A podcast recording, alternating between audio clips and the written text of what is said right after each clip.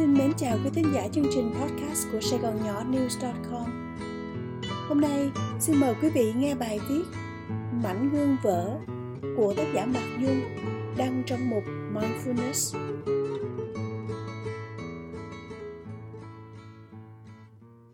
Mảnh gương nằm dưới đất với lời thở than cho số phận không may của mình. Mới ngày nào, nó còn lành lặn với cái đài gương mới toanh nhưng bây giờ lại ra như thế này đây mới khổ. Tất cả mọi chuyện là do người đàn ông nóng tính. Mới cãi nhau với vợ có chút xíu hả? Mà đã nổi nóng rồi. Mà một khi đã nổi nóng, thì còn kể số gì cơ chứ? Ông ta cứ thẳng tay đập phá một cách không thương tiếc những vật dụng trong nhà. Báo hại cho cái gương đang xinh xắn nguyên vẹn, trong chốc lát trở thành một thứ phế phẩm. Không hơn, không kém.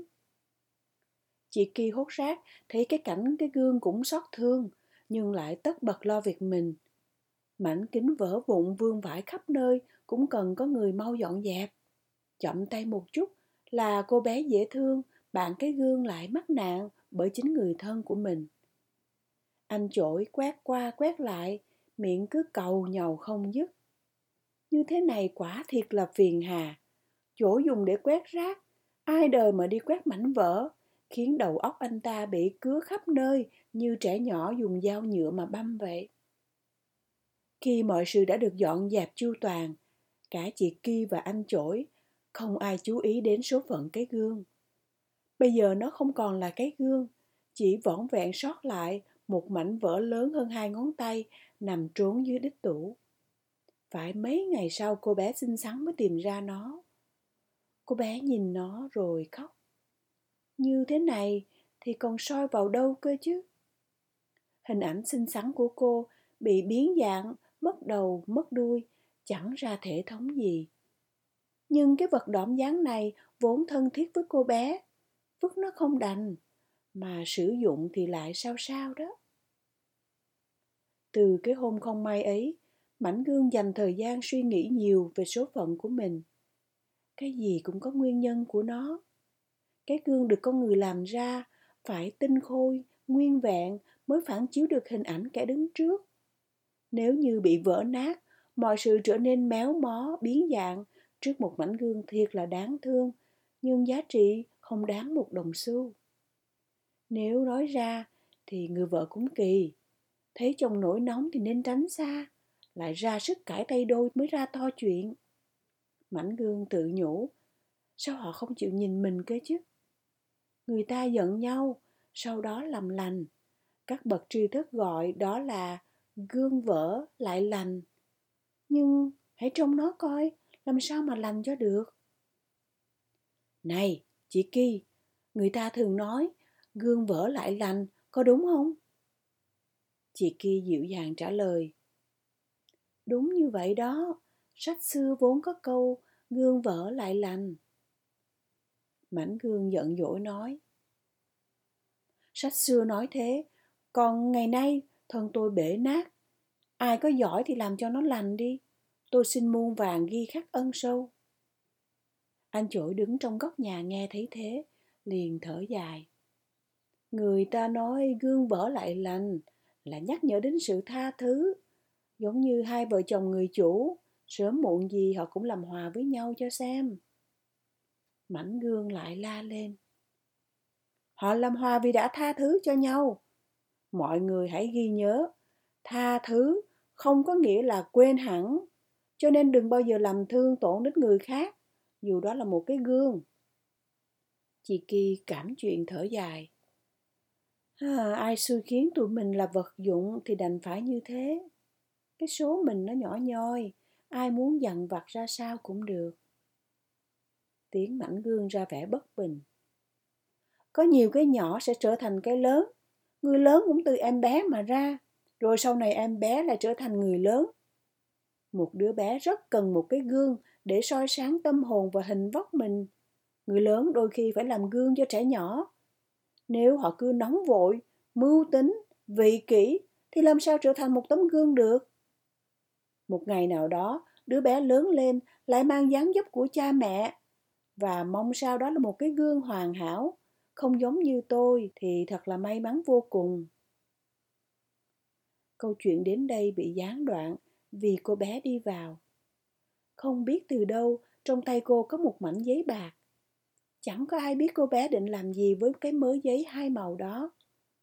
Cô bé đi tìm cái đại gương, rồi nhét giấy bạc vào. Sau đó, cô nhặt lấy mảnh gương, nhận vào lòng đài. Cô bé hí hửng cho rằng mình có tài làm bác sĩ, chữa được cái gương đang vỡ lại lành. Sau khi hoàn thành xong công trình, cô bé nhìn vào tấm gương một cách xăm soi, ra vẻ không hài lòng. Rồi bỗng nhiên, cô ném mảnh gương xuống nền nhà, hai tay ôm lấy mặt rất là lâu. Sau đó, cô bé buông tay ra, đã thấy đôi mắt hoe đỏ, còn ngấn vài giọt lệ. Mảnh gương biết cô bé đang thất vọng vì điều mình trông thấy khi nhìn biến dạng bóng hình qua cái gương quạt quạt. Mảnh gương nghĩ, ôi thật là thất vọng biết bao khi bản thân không còn là vật có ích để cho người khác nhìn vào mà tự điều chỉnh mình. Như vậy, cuộc đời nó đã đến hồi kết thúc với số phận thiệt là thảm thương. Ngay cả làm gương cũng không xong, thì mong được tích sự gì nữa. Khi cô bé bỏ đi là lúc chị Ki buồn bã nói. Cô bé không còn gương để soi nên tỏ ra u buồn. Thiệt là tội nghiệp khi con người chẳng còn gì để nhìn vào mà so sánh mình. Không còn gương là chẳng còn thấy gì nữa cả. Anh chổi nghe thấy thế, liền thở dài. Từ hôm cái gương bị bể nát, tôi cũng chẳng còn dịp nhìn thấy dung nhan mình. Biết đâu vì quét mảnh vỡ, tay chân tôi sức mẻ nơi nào đó chẳng hay. Này, mảnh gương, khi tôi trông vào cậu, chỉ thấy cái đầu, không thấy chân. Đến lúc thấy chân, lại không sao thấy được đầu. Cô bé chắc vì điều này mà khóc đó. Mảnh gương rơi lệ nói. Cô bé muốn chấp vá lại cái gương, nhưng làm thế thì có ích gì cơ chứ? Không thể chấp nối để có được một cái gương. Một cái gương đúng nghĩa, phải lành lặn, sáng chói, không dính chút bụi nào. Tôi nói như thế, có đúng không các anh chị? Cả chị Ki, anh chổi cùng nín lặng. Họ không dám lên tiếng vì sợ tổn thương đến mảnh gương. Vì nếu họ đồng ý lời nói ấy, thì cùng nghĩa mảnh gương đã trở thành vật bỏ đi. Các anh chị đừng ấy nấy khi phải nói ra sự thật. Sự thật bao giờ cũng làm kẻ khác buồn, nhưng lại khiến người ta mạnh mẽ hơn. Nếu so với những lời toan hót thì sự thật đáng được coi như là cái gương hoàn hảo. Tôi nghĩ đã đến lúc tôi nói lời chia tay với mọi người. Chúng ta ai cũng có việc nấy. Riêng tôi trở thành thừa thải khi mất đi sự hữu ích. Chị Ki, chị hãy mau mau giúp tôi ra giỏ rác. Tôi thà bị nấu chảy tan ra để được tái chế thành một vật dụng nào đó có ích, còn hơn là một mảnh gương chẳng có chút giá trị nào. Cả anh Chổi và chị Ki cùng kêu lên. Không nên như vậy. Chúng ta là những người hàng xóm tốt bụng với nhau, không thể chứng kiến cảnh tượng đau lòng này được. Giọng mảnh gương vẫn bình thản như không. Tôi sẽ gặp các anh chị trong một hình hài khác, mới mẻ và có ích hơn. Cô bé xứng đáng có được cái gương mới, hoàn hảo để soi gắm mình. Riêng tôi lại trong các anh chị như cái gương tốt để từ soi mình. Các anh chị đang là những vật có ích. Tại sao ngăn cản số phận tôi tốt hơn và ích lợi hơn cho mọi người? Mấy ngày sau, anh chổi và chị Ki không còn gặp lại mảnh gương. Họ buồn, nhưng nghĩ vậy lại tốt hơn. Không ai muốn mình là một vật bỏ đi. Và cũng không ai muốn trở thành một tấm gương xấu cho người khác nhìn vào.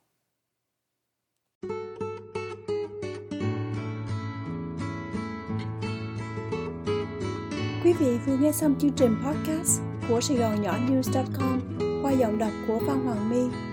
Hẹn gặp lại quý vị chương trình sau.